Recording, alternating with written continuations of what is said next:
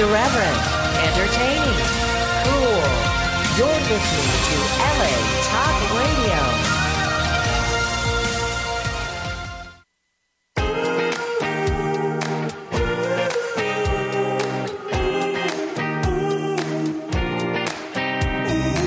You're listening to Answers for the Family with Alan Cardoza, right here on LA Talk Radio.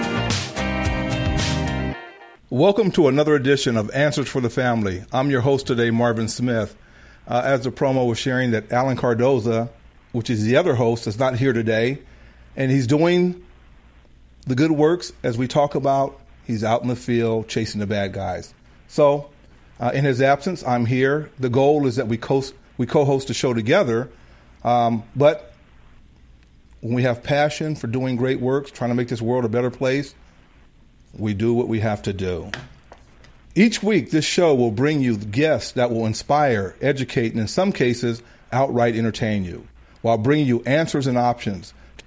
Joining us today is Dr. Jason Carthen, who is going to share about leadership from within and its impact on underserved communities.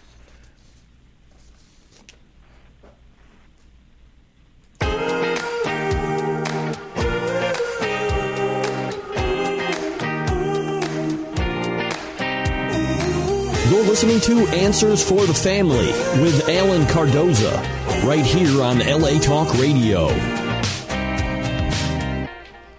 Here we go. Hold on. We're going to have a show for you today. Our guest today, Dr. Jason Carthen, is a former professional football player with the New England Patriots. And today, he is a highly sought after international speaker in areas of leadership and business, with emphasis on identifying your purpose in life.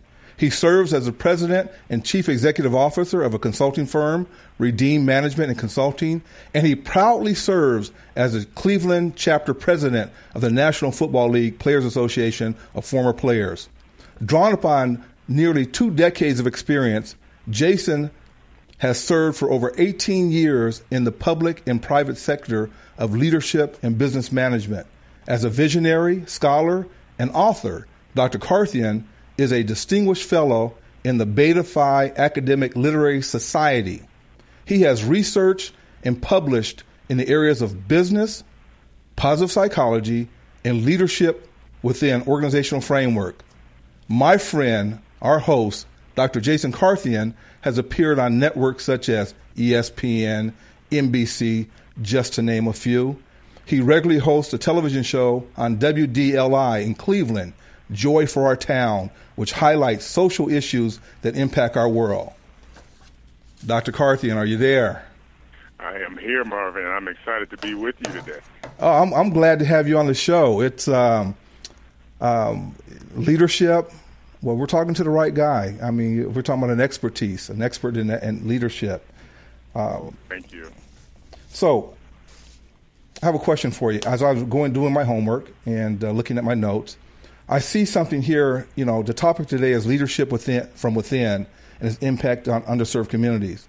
And I see a quote according to you, and you said, correct me if I'm wrong, underprivileged and disadvantaged students are the single greatest challenge in any educational system in their communities. And I see you back that up with some research. So I'm, I'm going to let you ramble and go on from here. Well, I think one of the biggest things that we all should be aware of, we have young people that are coming to school that are experiencing problems before they even get there. But then they're expected to compete and engage with their peers or their counterparts on some of the same tasks that are put in front of them. And I think uh, if we're not mindful that when these young people show up, they have so many other things they have to filter through then sometimes we may miss opportunities to give them a better shot at uh, being successful, not only in the classroom, but then also in life. Uh, just give you an example. I, I had an opportunity to go and speak to some young people uh, that were actually incarcerated. And one of the biggest things that they shared is that, you know, hey, we struggle every day, and sometimes we're left to our own devices. And when they're when they're like that, they have some challenges. And so most of the time they'll opt to the uh, lowest common denominator, and that may be a challenge, doing something they shouldn't be doing. and then it turns into uh, just a negative impact on their life, both short term and long term. You know, that's a great example. So I think if we're able to target uh, some of the young people that are underprivileged and disadvantaged, then we can actually provide greater opportunities for them on the front side. That's what I meant by that uh, quote there. Well, and I guess you know what you're saying is is is as I think about it, it, sounds like being if we're being more mindful and proactive instead of dealing with intervention, there's greater opportunity. Absolutely, yes. Let's let's deal with it on the front side because by the time it gets to, and you know this, Marvin, by the time it gets to an intervention or some sort of um, program that's after the fact, you know, the damage has been done. You know, whoever uh, received the damage, whoever uh, was hurt in the process, um, that's going to be long-standing uh, impact in that way. So it's better to be proactive. Yes. Well, it reminds me too of the uh, um, the psychologist, uh, the famous psychologist, behavioral psychologist B.F. Skinner. You know, he made the comment about the brain is like tabula rasa; it's, it's a blank sheet, and you know, we have the ability to frame it or to work it, to write on it as we please. And, I, and as you're sharing, if we've done the damage on the front end, there's a whole lot of erasing have to have to take place to, to clean up that sheet. And a lot of times, once the damage is done, it's it's a lot of work trying to reverse those ills. Absolutely, you know, and your point is, right on point because what happens, you know, uh, you have people, young people and adults as well, that have mental markers, you know, yes. and, this is based upon social learning theory. When individuals are exposed to certain things, then they emulate it, they model it, mm-hmm. and then they pack it away. And it's one of those things that if they are learning some negative things, uh, then later on you're going to have to overwrite some of those negative tapes that are playing in their heads. And and it can be very challenging to do that because it requires quite a bit of uh, stimulation and interaction on a positive side to really get rid of some of those negative thoughts and or subsequent behaviors. So I mean, your point is dead on. Yes. Well, I, I think too, uh, Dr. Carthen, I, I'm gonna kind of diverge from where we're at and back up. I mean, here it is. You're a guy that played in the National Football League. That's a childhood dream. I, I mean, there's so many kids that wish they could play in the league and you played some years, and you played for the New England Patriots, and um, you know, and I'm reading all the issues about brain concussions and you know all these cognitive issues with the brain and the major lawsuit, and here it is. You go from playing on the football field as this, and and, and not just any mild manner individual. You were a linebacker. I mean, you were getting at it. Oh yeah. I mean, I mean, I mean, you know, let me I, let me speak into this here. You were getting at it. I mean, you were, you, you know, if you talk about banging heads, you you were one of those guys. And replay. Mm-hmm. But now I think you know, how do you go from football, the National Football League, to being this Dr. Carthen, and which I didn't share in the bio. I mean, you got your doctorate at uh, at Harvard. So I mean, well, actually, I got my my uh, PhD at Regent University. Oh, Regent. Okay. Yeah. Yep. No, okay. you're fine. You're okay. Fine. Okay. Oh, good, good. So, how does that, you know, how was that transition? I mean, because I know the things that you are passionate about. You know, there's a background, a backdrop in your own life that has you down this pathway, and maybe we can take a few minutes to, if this is okay with you, to maybe talk about your background and what you know what led you up to this point and having the passion that you have. Sure, no, I, I appreciate that. I, I'm just a, a long time proponent of people sharing their stories. We all have a story, so yes. again, I appreciate you uh, allowing me to do that. You know what, uh, Marvin? My reality is that I, I grew up in abject poverty.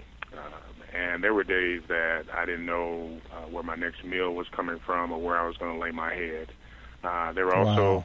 you know, other challenges uh, related to that. I, I never had a relationship with my father, and for many years I didn't know who my father was. So it was just a challenge. But instead of embracing that and allowing that to define me, you know, I would not allow my my then current life circumstances to dictate how I was going to end up. So, you know, I just got really focused. Um, I started relying upon school and going to school and engaging, you know, my studies. And then, lo and behold, someone someone saw me, and because of my size, they said, "Why don't you come out and play sports?"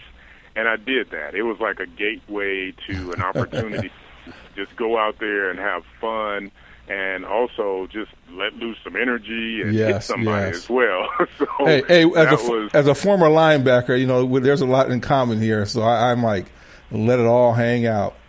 Absolutely, absolutely. And, you know, I, I think even at that very young age, I began to realize that, you know what, there's, there's more to life uh, than what's around me. And whether it was crime, poverty, whatever, uh, there were a lot of things standing in front of me but I knew that there was more to life than that. And so I just really stayed focused uh, and really did well, not only on the uh, football field, I became one of the most heavily recruited athletes in all the country, but I also uh, had a lot of success in the classroom, and that set me up uh, for success when I stepped on my college campus at Ohio University. And, you know, I became really the all-time leader in sacks, calls, fumbles, all these accolades, the MVP, but one thing that I will always remember is that I actually finished college in three years with two degrees.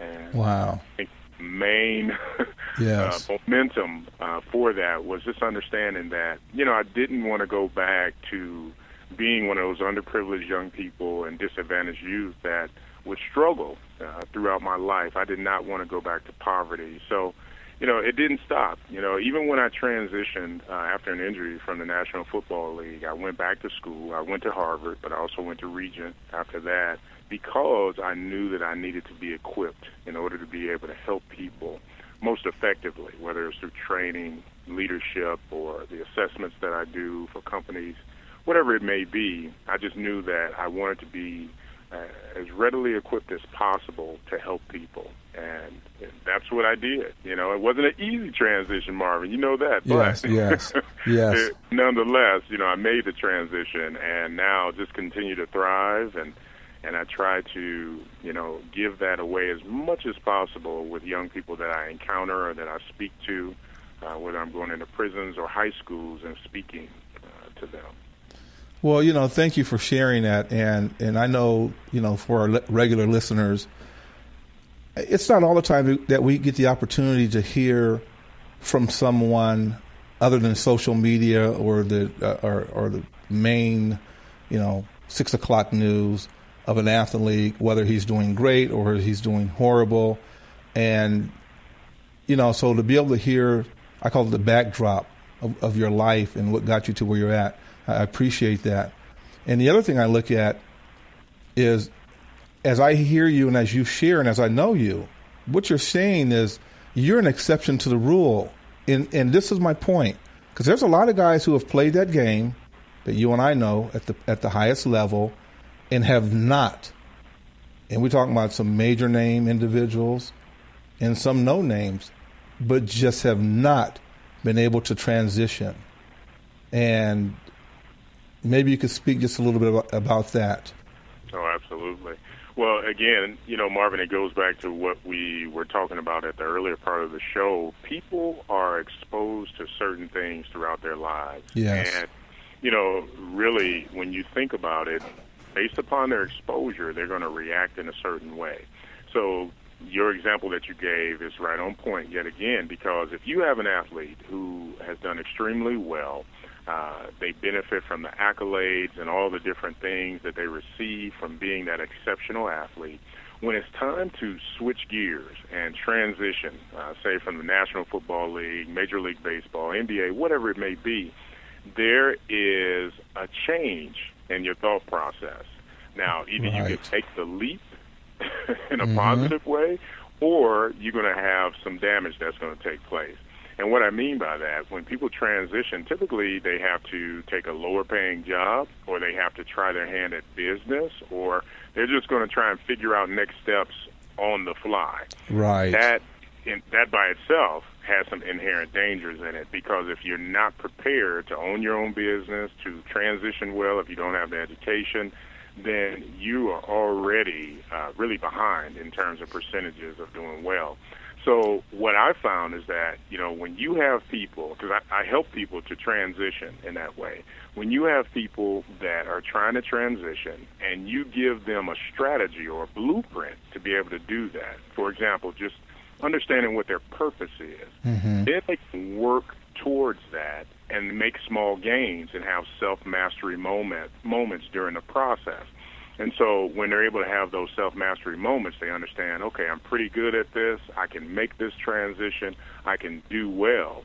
But what happens uh, when you have people that are not exposed to any type of strategy, or if they've been given quite a bit of things, you know, uh, from being that elite player to transitioning to just a regular person on the street, it can be very difficult for them. So, right. you know, yeah, it, it's it's really amazing to watch uh, sometimes as well. Hopefully that targets the question that you were asking. Yeah, yeah, no, does. That's good. I mean, we could talk more and more and, and on this subject matter, but like I say, our topic today is leadership from within and the impact on underserved communities. But I, I what you have shared is a great backdrop because people really, you know, I call it the average individual, the fan, um, the that watch the game, a lot of times they're not on the other side of the fence, and the things that you and I are sharing are things that they really don't get the opportunity to hear. And they'll read some of these stories and go, "I can't believe it. How could a person fail that way?" I mean, so there, and there's like you said, there's a lot of inherent issues that deal with that. Um, so, but hey, but you're one of the ones who have transitioned and have transitioned well. Um, so, yeah, I appreciate that. That is great. So on that on that note, I'm looking at my notes here and it says, you know, based in social uh, psychological research, the goal of introducing leadership training to these youth, uh, underserved youth, is to combat negative stereotypes, introduce youth youth to positive role models, and help them increase their self confidence. What you believe is the groundwork for creating healthy and productive contributing members of society. Absolutely. Yeah, I mean, that's just dead on. It's something that, you know, uh, years ago when I created my foundation, the Leaders of Tomorrow initiative, I wanted our young people to be exposed to things that they could emulate. Yes. And when I say emulate, I mean in a positive way because based upon social scientific research, you have individuals that are dealing with things on a daily basis, and again, they're going to grasp hold of what they seek. Okay? Right, right. But when you have someone that is exposed to positive things, like our Ties That Bind Leadership and Mentoring program, we have them go through five components. Uh, and this is based off of Jim Kouzes and Barry Posner's framework for the Leadership Challenge. Modeling the way, inspiring a shared vision, challenging the process, enabling others to act, and then encouraging the heart. Now, the reality is, based upon someone modeling these things, say for example, just take the first component, mm-hmm. modeling behavior. Okay, if you have someone who's going to model the way, they're going to look at this individual. Say yourself, Marvin. I'll just use you. Okay. if, you're, if you're there and you're interacting with a young person, uh, you're sharing with them, and you're giving them some what I like to call nuggets. Okay. okay? They're going to grow from those. They're going to watch you. They're going to respect you, and they'll figure out, okay, he's made it. Uh, he's doing quite well for himself. He offers me an alternative to this underprivileged and disadvantaged lifestyle or a lifestyle of whatever negative uh, influences are out there. So I'm going to model what Marvin does. Okay, that is what we try to instill in our young people that are involved with the Leaders of Tomorrow initiative, and then also uh, with the mentoring piece, when we have mentors that can model the way and inspire a shared vision, they get behind that. These young people get behind it, and and they just go, okay, this is this is what I've been looking for. I didn't know what I was missing, but I see it now. And right, that's, right. That's, that's, good. Well, I think I, I, one one thing uh, as you're sharing, um, as you're talking about uh, model the behavior, you know, in a term in the terms of the world of behavioral science, we talk about behavior modeling. Um, I, I, use this term that my wife and I always talk about how things are caught. It's not what's taught. Otherwise, it's a lot of times, you know, kids or, or youth, they're watching your behavior. They're watching you. And sometimes, a lot of times when your action is not lining up with the behavior, it's the behavior that gets caught. Absolutely. Not what, what you're what you're sharing, which we see a lot of. So they have to the two have to mirror one another. In, in essence, what you're sharing, and that's part of that mentoring piece. Now, I have a question for you, and we can, uh, and and uh, how can we ready our youth to become leaders at a young age? Mm. Wow. Well, or, or first off, or is that is that possible? I think it is. Um, let's go back to what you shared earlier. You know, I am a I am a strong advocate uh, for young people, and what I mean by that, I think that sometimes we want to approach dealing with young people in a cookie cutter sort of way.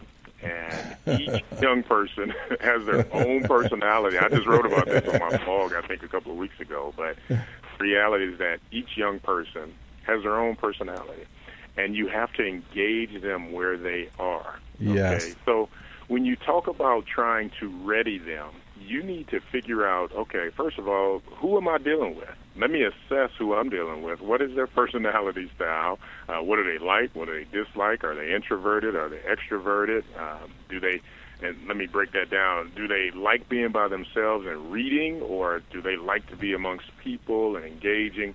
You need to know all those things before you can begin to readily prepare them because everyone doesn't learn the same way, everyone does not interact the same way. So, one of the things that we try to do, we try and assess our young people on the front side.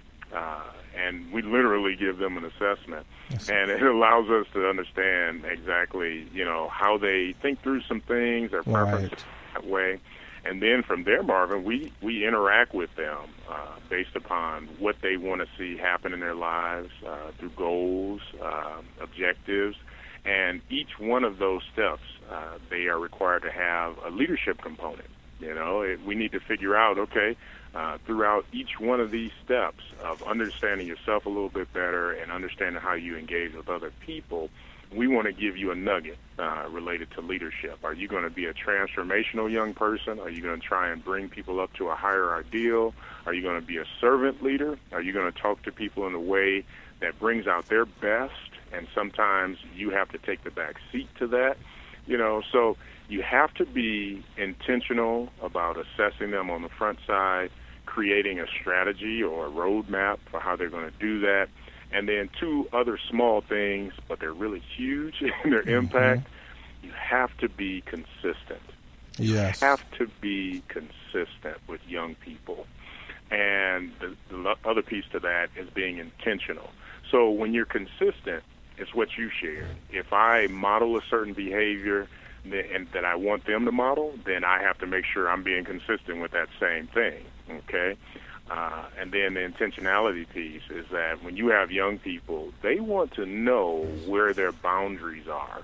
And if you are not giving them boundaries and you're not being intentional in your efforts to grow them, not only in their leadership capacity, but also in their compassion, their empathy in life, uh, then they're going to push the limits to see how far they can go. So you have to be consistent and you have to be intentional with them. Does that make sense? Yeah, yeah, it makes a lot. Of, I mean, you know, the term you're preaching to the choir.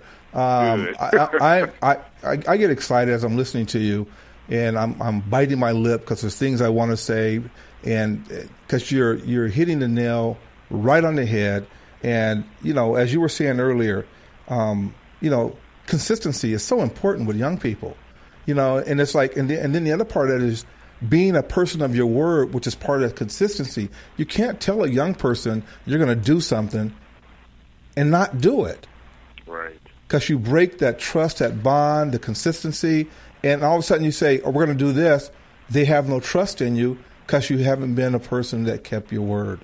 Absolutely. Would you agree? Yeah.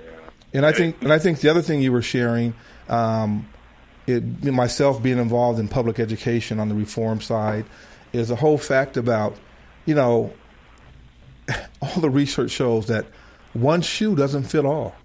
And that's exactly what you're saying is by assessing the young person and really trying to see where they're at, who they are, what makes them tick, what do they like, the things that you know, being able to wrap, you know, what we understand and know around that, and show them. I always say intentionally put things in their pathway for them to grow, because we understand what they like from that standpoint. And otherwise, in the world of education, we call it creating these individual learning plans that's specific to that young person. And I, I think one of my biggest ills of just traditional public education is that we're still on a model that's antiquated and, and it's still based on one shoe does fit all. And it doesn't. And a lot of kids are failing. And unfortunately, and I, am going to get your opinion on this, one thing that we see, is, especially in the urban inner city environments, big school districts, we're just, kids are just falling out by the groves and it's horrible. But we don't we don't hear a lot about it. And, and I know the work that you do because of your engagement, you know, civil engagement and the things that you do around social justice and youth advocacy. You're right in the middle of this of this stuff, as I would put it, and it's exactly that. Any, any thoughts? Sure. Yeah, I, I think you know you just hit it on the head. I, I think typically we don't hear about it until it reaches the news, and by then it's, it's a little too late. If, if we're talking about uh, even where Cleveland is right now, just really in the midst of bringing up uh, test scores and performance and all these different things, for a long time no one said anything, and it just got progressively worse. And I think that's where my advocacy for young people comes in. I mean, we have to be intentional with them on the front side. Right. And, you know, I I have my little plot of land that I deal with in terms of trying to advocate for young people, but we all need to do it because it's such a uh, it's an epidemic. I mean, you really yes. said it. Uh, where we are right now, uh, so many young people are failing, and so many young people are just dropping out. And I think what people sometimes we'll forget, Marvin, is that these people don't disappear. They may not show up at the school building that day, but they're still in society. They're somewhere, right? They're somewhere, and and unfortunately, they're ill-equipped to be able to engage with others. They're ill-equipped to be able to go into the workforce. And these are all things that lead to uh, heightened uh, instances of crime. Uh, people are acting out because they still have to live, they still have to engage, and this is not this is not exclusive to minority populations. Right, Everyone, right. you know, young people across the board are just struggling and dropping out of school, and then you have these situations where society has to figure out what to do with them. Now, let me give an example. I was just at the uh, Gus Harrison Penitentiary, and I was speaking to 2,600 uh, inmates. And as I'm speaking to these young men, and some were young and some were older. You know, I spoke to a young man who was actually he was sentenced to life. Wow. And his statement to me was, "Well, you know, why do I need to do anything differently? You know, I'm I'm in here, I can do whatever at this Right. point because I'm not getting out." But I said, you know what? At the end of the day, when you roll out of bed or roll out of your bunk, okay, you can still do something different with the rest of your life. You don't have to just settle for what's been dealt to you at this point based upon a, a bad choice that you made. It's the same thing for these young people that are failing out of school. That is not it for them. They can go back, they can get their GED, they can do something different, they can still be an effective, healthy, contributing member of society. But we need to advocate for them because if this is what they've always been used to, they're not going to all of a sudden, Marvin, figure out how to do things differently. Differently. it's just not, Exactly. it doesn't work that way. It's just Exactly. like the guy who's doing life. I mean, Yes. like, I don't know next steps. Well, let's talk about it a little bit. So it's the same thing for our young people. It's the same thing uh, that I really want to stand up and shout on the table about sometimes being civically engaged and just a strong advocate for young people that we have to show them a different way, not just deal with them and remove them because they're not going anywhere. You see them on the corners, you see them in Walmart, you see them in stores. Yes. They're all around, but you know they're ill-equipped socially, and they can't even engage with you because, for whatever reason, they were short-circuited in school, and now they've transitioned out into the real world, and actually they have a chance to become even worse if we're not careful. Good, good point. Good point. Hey, I, I have a question, and I'm gonna have you ponder on it, and then we're gonna take a station break, and we're gonna come back for another 20 minutes, uh, 25 minutes, and I have a bunch of questions I want to, I want to, you know, run by you, kind of go rapid fire, so our listeners can get as much of this uh, information as possible. And as I said, this was going to be a show of passion, but with answers and options.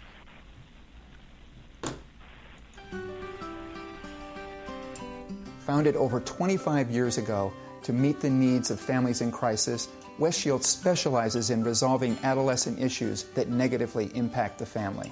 From preteen to young adult, we are experienced and qualified to help. We offer solutions which include referrals to a network of top professionals internationally that we work very closely with in the fields of educational consulting, psychology, and psychiatry. Our in home crisis intervention care program helps to stabilize families and bring effective resolution. We are supported by our licensed investigation company that enables us to offer legal and expert services for locating runaway teens and more. Our therapeutic transportation services help to ensure that adolescents in crisis are safely provided transportation to specialized schools and programs with unmatched experience and success. Simply put, West Shield Adolescent Services is the best solution when your family is facing personal crisis. Call 1 800 899 8585 and let us help you. Well, we're back. And we're here with uh, Dr. Jason Carthen out of uh, Cleveland, Ohio. Um, highly sought after international speaker, entrepreneur, a man of passion with a lot of care. I appreciate all the work that he does. I've had a chance to spend a little time with him, and uh, he's a man after my own heart. And it's just great to be able to have you on the show, Jason. I know your schedule is just like most professionals who are out changing the world one life at a time. You know, we become consumed and busy with doing the good work. So I really appreciate you taking time out of your busy schedule to, uh, you know, to tune in and our listeners will be able to get some insight and questions and answers. I have a question here, and it's going to tie in to a listener question as well. So I'm going to read this and get your thoughts, and we'll come back. But why does it appear that culturally the underserved are limited to some vocations that are historically low paying and provide less upward mobility? And then our listener, our listener question says this. A recent study by a nonprofit coalition, Alliance for a Just Society, states that while Washington and Wall Street are taunting economic recovery, the job figures simply aren't matching up with the claims. Under the study, nearly 40% of all jobs are actually classified as low wage jobs. The reality the realities are that making a decent living wage, especially for an underprivileged and less educated, is getting tougher and tougher flipping burgers at Burger King and the like is now the only option for many of our youth. How does your program help break the cycle? So it's kind of twofold. So I wanted to, you know, the question is uh, originally, why does it appear that the culturally underserved are limited with certain vocations? Sure. That's a that's a handful. I mean, that was most so I teared there. Yes, yes, yes, but yes. Here's the thing. Let's Yes. let's tackle that. A couple of things that you know I've seen over the years. Uh, you will see pockets.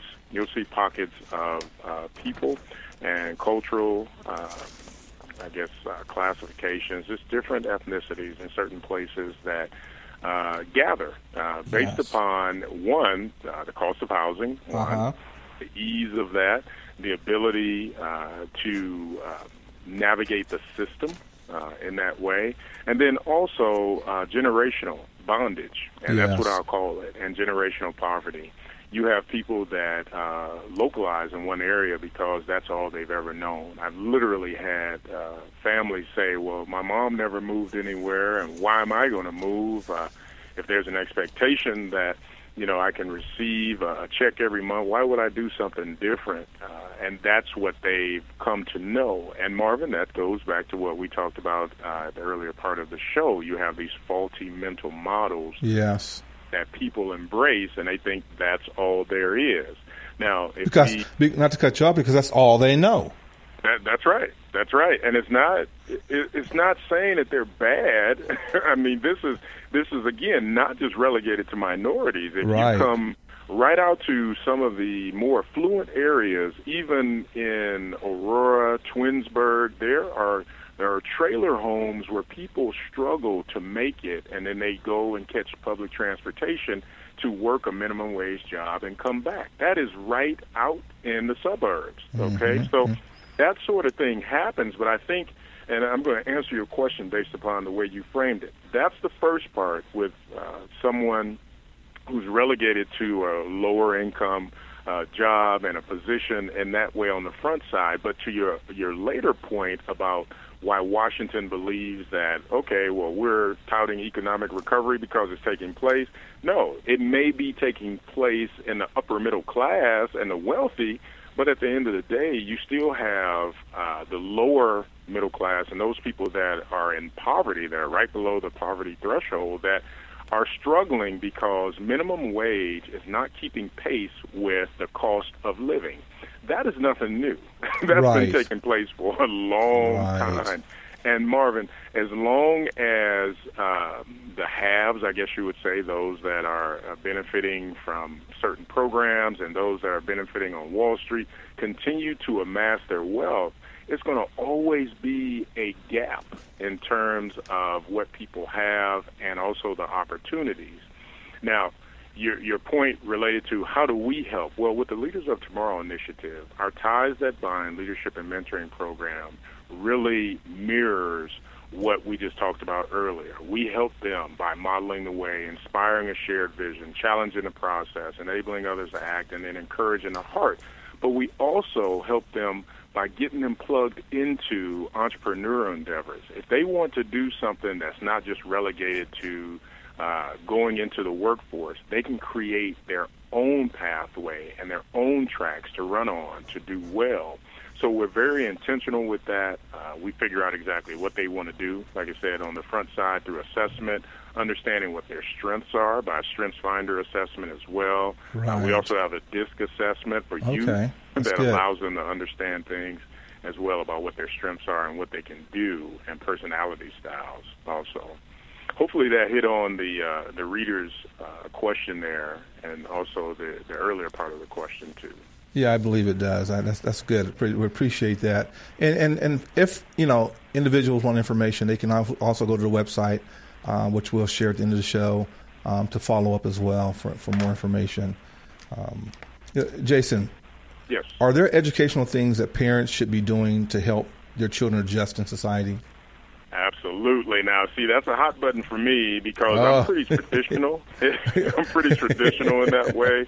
Uh, Marvin, you know, when I grew up, you know, it was very clear. First of all, we didn't have iPads. We didn't have all these other fancy things that a lot of our young people have. Do I love technology? Absolutely. It helps me to be productive. But what I used to do and what many of my contemporaries used to do when we got home, we had a table, we had a workspace, we got a little bit of a snack, and we sat down and did our homework. Got at it, right? and the parent was right there, you know, after we were done, and they would check our work. Uh, they would give us a thumbs up or a thumbs down. You're not doing what you need to do. You need to improve this. They didn't do our work for us because that's not their role. That's not their responsibility but they would supervise that we did what we were supposed to once we got home. And then once all the chores were done, then we would engage and do some other things, whether it's playing outside, whatever it may be. Right. Those sort of study habits and disciplines are what I want to focus on because what happens, parents almost abdicate uh, their their parent parental and leadership role just to the schools. And in reality, that is not the way to go. I'm not saying the parents do the trigonometry and the geometry and the physics, but they should be able to make sure there's a learning environment that's conducive uh, for the young person, uh, set aside study time for them as well, and just make sure that they are doing what they need to do and have an active communication with the school system, specifically the child's teacher. Right. Excuse me. When they are more uh, connected with the teacher, there's a lot of things that can be headed off at the pass as opposed to waiting until they get that negative interim report because when a when a parent is engaged with a teacher, the teacher will remember that parent. They're more likely to reach out to that parent and say, "Hey, little Johnny or little Susie was not doing this, and here's why I think that's taking place." Right. And earlier in the show, Marvin, you shared about the whole poverty, underprivileged, disadvantaged.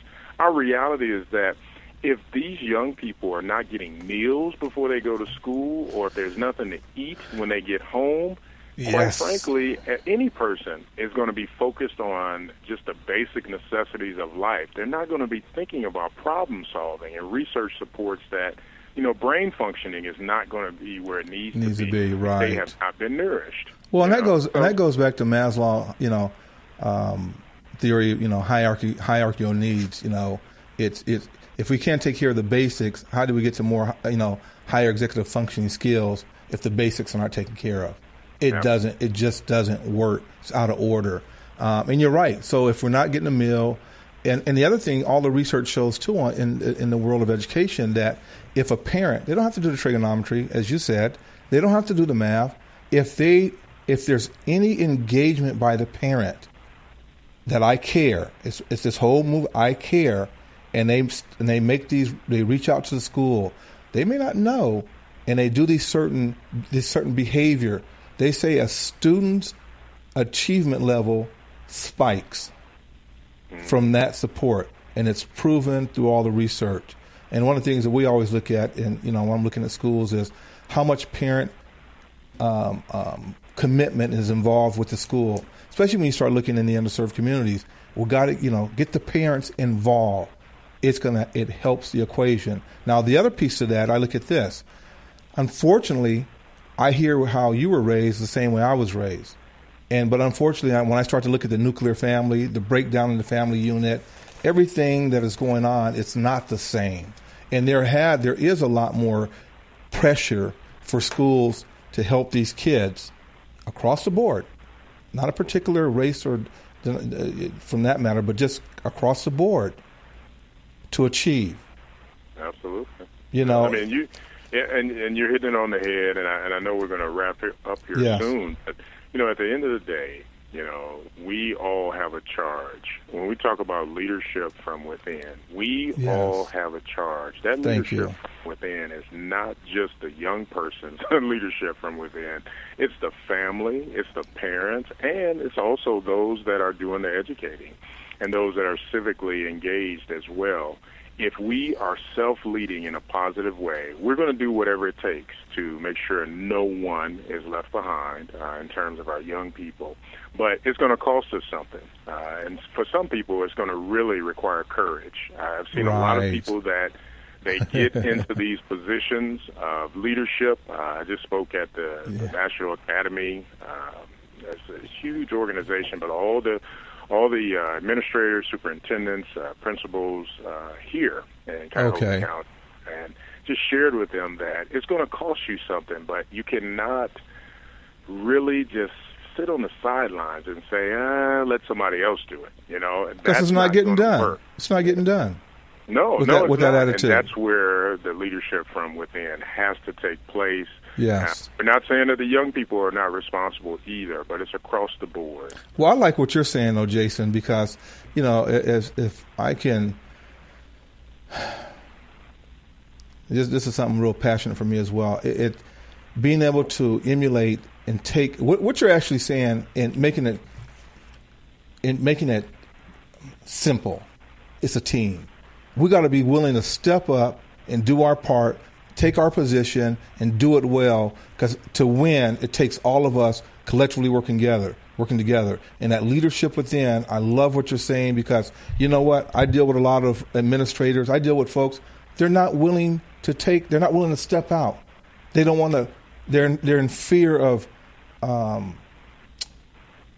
In some cases, reprisal, losing their job. yes. okay, simply put, exactly, exactly. So, um, I, I can say I commend you, and I just want you know can, can, for you to continue the great works. Um, we have about uh, five more minutes, and finally, what amount of success is the parent's responsibility versus the child when it comes to reaching goals in life? Wow. Well, you know what, and since we have such a short time here, I think at the end of the day, it's a both and proposition. Uh, and what I mean by that, the parent has to be actively engaged, like we talked about. But the young person, once they have reached an age of accountability in their thought processes, okay, and you talk about just their developmental state, they need to be able to own whether or not they're successful, okay? And that requires discipline, uh, self confidence, uh, some hope, some optimism, and then a lot right. of resilience. Okay. Okay. But it's really up to that young person to embrace that. But the parent is there to guide, lead, uh, rebuke sometimes mm. uh, okay. at the same juncture. So I, it's a both and proposition in that way. But that young person has to own it. They have to own it. Well, you know what's interesting that you, that you say that, and I, I, I wholeheartedly agree. And you know, in the '80s, what happened? There was some. We had some cultural issues in the '80s when it came to the urban, the uh, inner city, um, and then just just nationally. All of it, it came a point where babies start having babies, and that that true parenting. It's like we lost that with with that whole process because I start seeing, and, and, I'm you know in the education world, I see parents who are basically like their best friends with their child. Right. Instead of being a parent.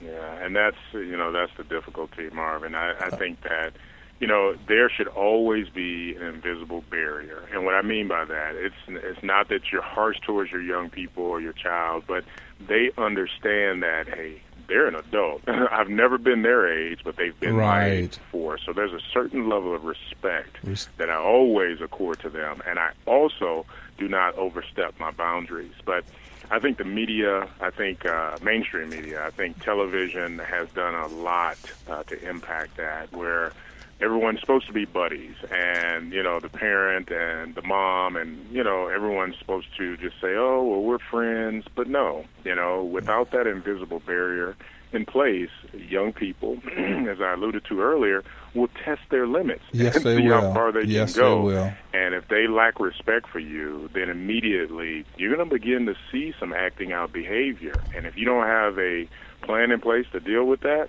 it's going to be problematic for you fairly quickly too, as a parent. Right, and I know as a parent, you know, and as a grandparent now, I, I basically I, I tell my kids, or even in school, I said, "Look, you may hate me today, but you'll love me tomorrow."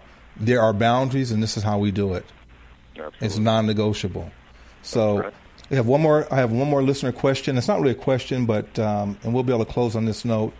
I greatly admire your work and have young people in our youth center that have the talents and personalities to benefit from your program. I have taken a tour around your online site and will be referring some of our managers at our center to download your newsletter and other materials. Thank you so much for all that you do, JB, Los Angeles. So it's not really a question, just I'm giving you some props.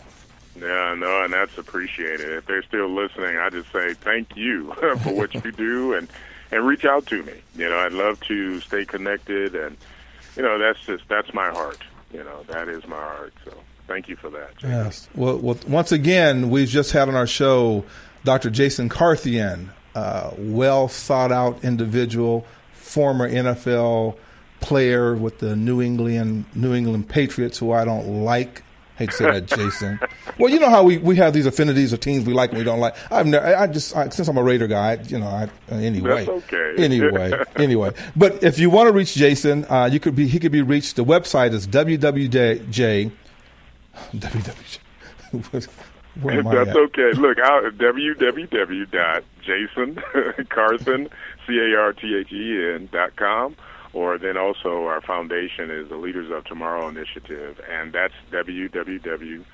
The lot, L-O-T, initiative dot org. Yes. Got it. So you got me so fired up. I'm sitting there going, "Well, what would Jesus do?" WWJ. I'm like, "That's okay, brother, because we're on the same page with that too." Praise the Lord. hey, and, and, and in closing, I, I know you have done a lot of work with the Fellowship of Christian Athletes, and I just want to give you kudos once again for all the work that you do. The prisons, the the the, the, the ministry, and you know, being a father and a loving husband. Doctor, keep up the great works. Thank you. Oh, thank you. All right. You too. Take care now. Um, bye bye.